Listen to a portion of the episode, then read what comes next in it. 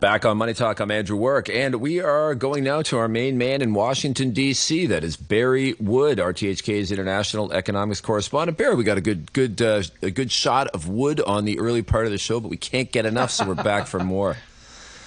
So, yes, Barry, yeah. So, Barry, um, a lot going on uh, in the U S uh, market. Well, there's always lots going on in the U S market, but I mean the banking sector in particular was of interest. Everybody's concerned about the state of the U S economy, but you know, there's there's also the issue of uh, kind of fragmentation in global trade. And I wanted to ask you a little bit about what's going on with the use of the U S dollar as an international currency moving forward. I mean, it's it's the big hegemon. Um, but, I mean, could it could it start to be eroded as we move forward? Well, you're right, uh, Andrew. It's been a it's been the dominant currency in international trade ever since the end of the Second World War. So that's getting on towards eighty years. That's a very long run. You know, up until nineteen seventy-one, which is over fifty years ago, the dollar was exchangeable from central banks, mostly in Europe, into gold. Mm. And then President Nixon, in August of seventy-one, closed the gold window. And since that time, the dollar's value has been determined simply by supply and demand. And it's gone up, it's gone down, and over the last few years it's been very strong. So what makes a currency popular in international trade? First of all, it has to have deep financial markets. The United States has that. Mm-hmm. London had that. But the problem with London was the country essentially was broke after the Second World War. You sure. could even argue the problems were coming from the First World War. Mm. So the second element was that you had um, very, not only deep capital markets, but you had a strong rule of law. And you had confidence that if you bought a dollar, you could in fact use that dollar to buy United States assets. So go back now just one year to when the Americans and the Europeans and the Japanese levied these sanctions against Russia because of its invasion of Ukraine. Mm-hmm. Those countries froze, I think the figure was sixty or was it six hundred, I have to look at my, my data, of Russian official reserves. In other words, money in the Russian central bank held for the Russian people. And suddenly that was made frozen, that the Russians couldn't get a hold of their own money. Mm-hmm. And I think that sent shockwaves. And then you had the sanctions on Western countries buying Russian oil. So what did the Russians do? They sold much more to India, much more to China, and they didn't use the United States dollar for all of those transactions.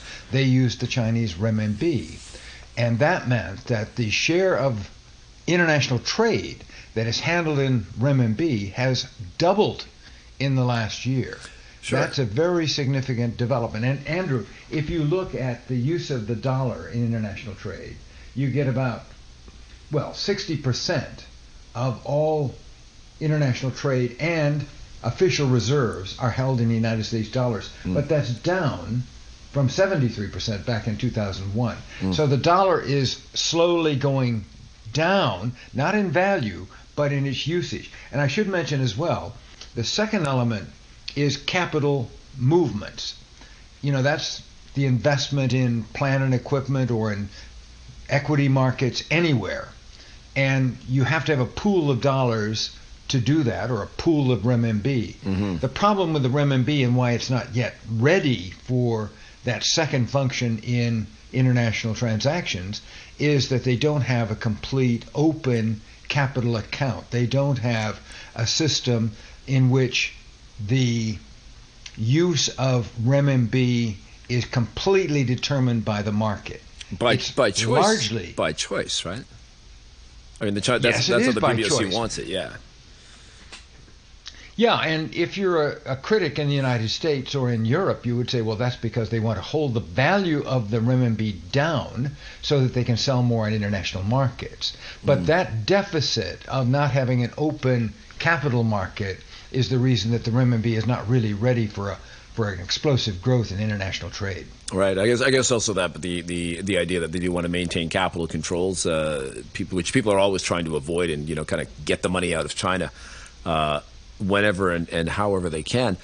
Um, I mean, so of course the renminbi is, it looks like the natural, even though you you know you kind of wonder where the euro missed a beat uh, in terms of replacing the U S dollar. They've never, you know, large market markets uh, for you know money markets, everything. They they seem to have all the same factors, but yeah, they just they just haven't performed up to potential, it seems. Well, the real problem is they do have a, a European central bank that manages the euro currency, but they have multiple financial centers, and they don't have a centralized capital market. And that has, I think, held back the use of the euro.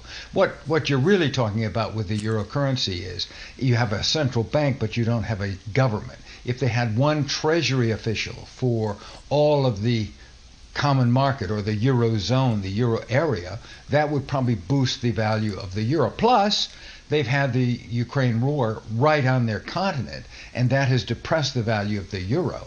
Mm. The dollar has been very strong over the last two years. But let me get to the real point here, and that is yeah. the BRICS nations, that's, that's Brazil, Russia, India, China, South Africa, they talk about wanting to have an alternative currency.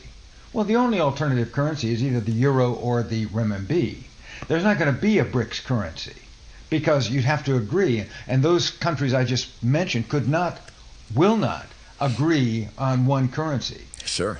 A new currency. They may agree on the renminbi, but they wouldn't agree to create a new one.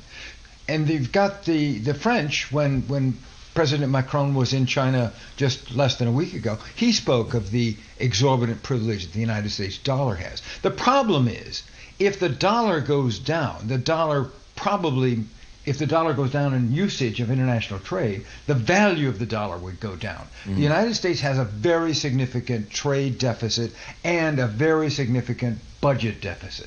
But so far, it's what Bill Gross of PIMCO used to call, we're the cleanest dirty shirt among all the currencies. So the dollar remains strong, and I would predict it's going to remain relatively strong. Well, uh, you know, and that, that reflects what I heard when I was in Washington uh, last year talking to a lot of people. I was talking about the uh, the People's Bank of China's central bank digital currency, which I know a little bit about. Uh, and I, I found people in Washington were pretty sanguine about the continuing strength of the U S dollar. So, and I guess we'll have to we'll have to leave it there. So thank you very much, uh, Barry Woods, uh, with a little bit of a uh, little bit of editorial and analysis on the continuing strength of the U S dollar in a in a multi-currency world. We appreciate Barry Wood uh, coming out and joining us every week on the show, normally on Wednesdays.